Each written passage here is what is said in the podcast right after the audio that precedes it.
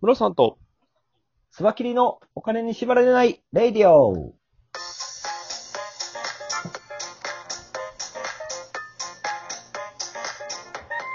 この番組は、元野村証券の営業コンサルタント、室さんと、テクニカルアナリストのスワキリがお送りするお金と経済のことについて話す番組です。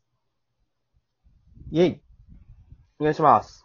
はい。ということで、は小い村。さん今日は何でしょうか本日の話題がですね、今、はい。あのー ネット通販が結構流行ってきてる中で、あのーはいお野菜の通販のオイシックスっていう会社が結構今、はい売り上げを伸ばしてるんですけど、なんかどっかと合併しましたよね、オイシックスって。オイシックスね、結構前はいにね、えっ、と、ラディッシュ坊やっていう会社と、あと、はい聞いたえこっとあると、大地の会やったかなはい。はい。と、あの、こう、3つの会社が一緒になって、オイシックスラ大地っていう会社に今なってます。オイシックスラ 第一。はい。ネーミングセンスすごいな。すごいですよね、くっつけ方が。ラディッシュ坊や、それでよかったんかと思いましたけどね。そうかそうか、ラディッシュボーヤが入ってるからラーが入ってるわけで、はオイい。シックスラ第一のラーはラディッシュボーヤやったんや。そうなんですよ、そうなんですよ。これ割合大丈夫なんラディッシュボそーヤ。う、いいんかと思って。僕がラディッシュボーイやったら怒るでな、あだけかいって言 って。だじゃそうそうでそうも、。ラディッでもシ真ュん坊や、中に、あオのイシックスの話だけじゃなくて、まあ、今回は、あの、オイシックスと、えっと、大戸屋、大戸屋っていう、あの、和食のチェーン店ですね。定食屋さん。はい。ここの業務提携の話出てきましたよ、というなとるころにほど。なありのます。ー、ちょっとむ、ムロさんに写真見せてもらったんですけど、はい。この、黒酢安定食っていうのがめっちゃ美味しそうですよね。 鶏と野菜の黒酢安定食が僕これ大好きなんですよ。は あ完全に。個人的な趣味の話なんですけ ど。いや、僕も酢豚とか、こういう、なんか、あの、酢、あ甘、甘辛っていうんですかね、こういうの。はいはいはいはいはい。めっちゃ好きなんですよね。絶対美味しいやつですもんね。ほんまにうまいっす。ご飯めちゃめちゃ進みますよ、これ。はい。ただ、鶏と野菜の黒山定食が810円ってことは、えっと、松屋とかそういうチェーン店に比べるとちょっと高いっていう感じですよね。そうですね。ちょっと高めの値段設定で、まあ、しっかりとした定食食べれるお店みたいな感じですね。ですよね。はどいち。らかというとファミレスに近い値段設定ですもんね。あ、そうか。そんな感じですね。うんうん。イメージ、それに近いと思います。なるほど。ちゃんとご飯を食べる定食屋っていうことですよね。はい。だでからそこ、が、そうですね。結局、その店頭だけだと、は今、こう、コロナの影響で、やっぱり、こう、人の入りが減ってると、うんうん、なるでしょうね。はい、いうのを受けて、ネット通販で商品戦略を立てていこうとうんい。うところに舵切りしてきたような動きですね。はい。で、その時に、すすでにそっちのスキームを持ってるオイシックスと業務提携しようっていうことですね。そうなんですよね。で、こういう動きって、これ、大手屋さんに限った話じゃないと思うんですよ。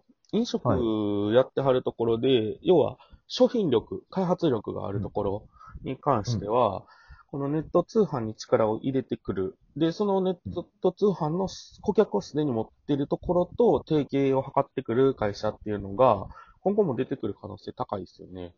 ですよね。うん、で、僕思うんですけど、本当におすすめしたいとか、なんかうん名物になりそうな商品のある、あの、ご飯屋さんとかはい。は、みんな、あの、宅配やった方がいいと思はいはいはい。宅配を。う。絶対。うんうん宅配でも頼めるぐらいのしょクオリティのものは売れると思いますね。うんうんうんうん。あの、僕の、その、お客さんで、あの、福井県で、若狭の海鮮丼屋さんがあったんですよ。はいはいはい。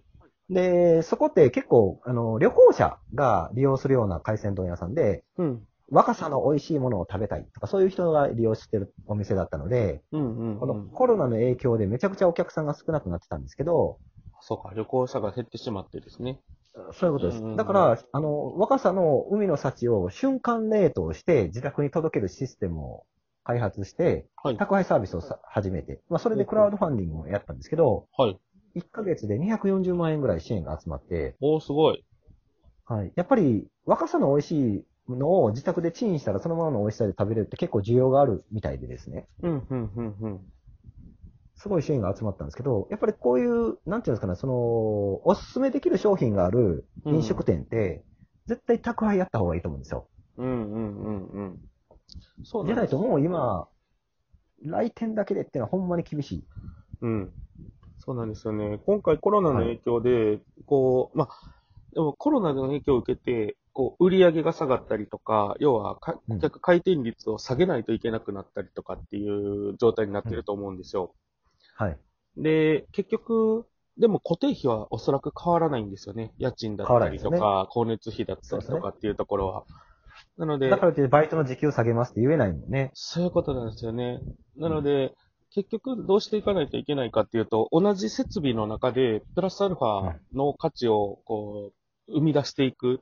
要は、プラスアルファの売り上げを上げれる販路を作っていく必要があるっていうところですよね。うん。商品開発力があれば、それが、要はネット通販とか、あそうの、ですね要は宅配サービスっていうところを通して、プラスアルファ作れるんじゃないかっていうところになってくるんでしょうね。そうです。だからそれを自社で別にやらなくてもよくて、今だったらうん UberEats でも何でもその外注して頼めるようになってるので、うんうん、うん。もう飲食店さんは全員その宅配サービスを利用すべきだと思ってて、うんうん。そうだと思いますね。名物があれば頼むから、それは。うん。確まかあ、その、これも、おいし、おいえーご飯屋さんも、あご飯どころ、えー大戸屋さんに。お手、まはあ宅配を始めたら、うんね、ムロさんみたいにその野菜の黒ざんかけ、い。宅そう配でですよね。頼むかもしれないですね。うん。ここのね、ラインナップって、あのー一人暮らしで、こう、食事のバランス崩れやすい、あの、ひうん。あの、一人暮らしの男性とか、なんかに、あのー夜チンするだけでここのやつが食べれるってなったら、めちゃくちゃいいと思うんですよね。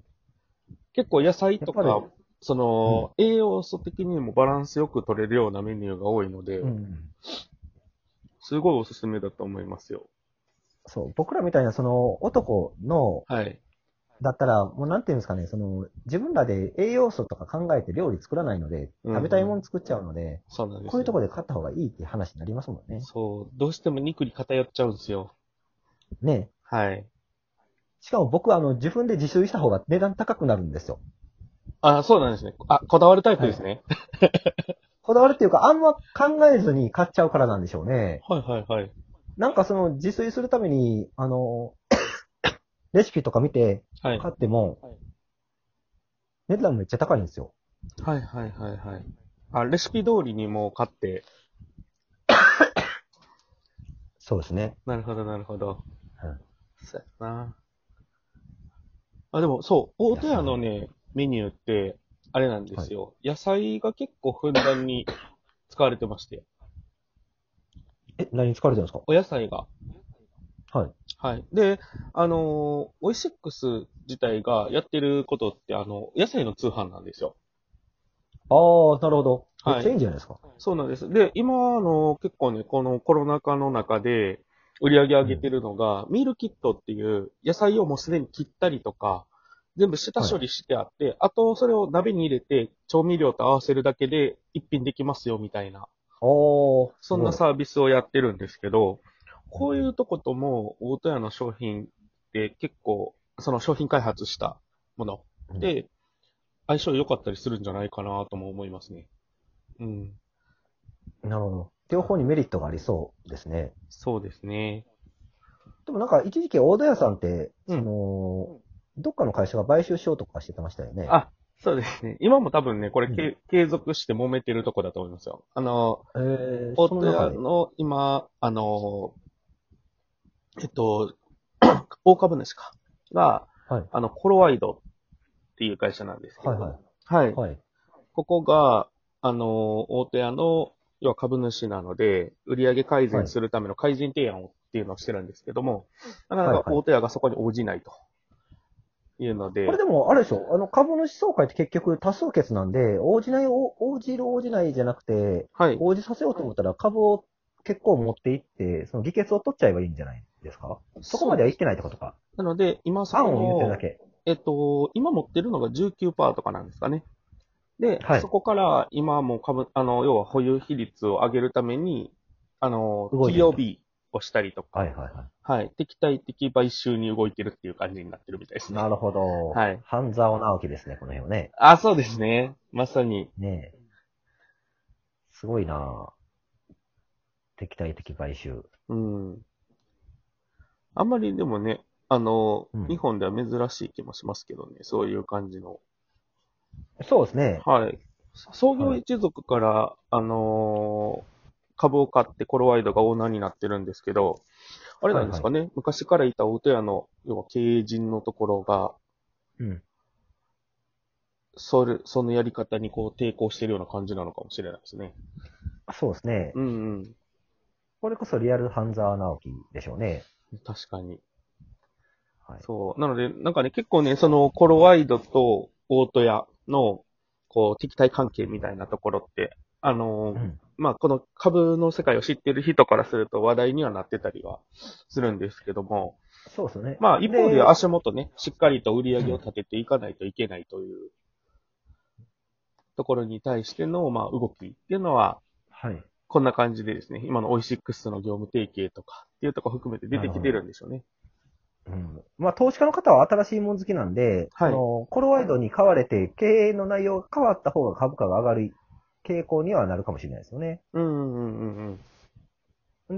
で、しこの敵対的買収が失敗したら株価が下がるとか、はいはい、そんな構図になるのかもしれないですよね。なるほどなるほど。はい。おでや、これからちょっと注目して見ていきたいと思います。そうですね大手だけどうなのかな株価とか見たことないけど。僕も実はちゃんと見たことないですね、あんまり。はい あの、どっちかというと僕ね、このオイシックスはい。販路を持ってるオイシックスが、それこそ大戸屋に限らず、他の飲食店さんとも提携していったりとかっていうのがあるんじゃないかなと思って。いや、でもこっちの宅配の方はもう結構ね、あのー上がっていく要素は強いでしょうね。他にい今後ろいろも提強携いできんるちゃうとかころがあるなと思います。はい。はい。そんな感じですね。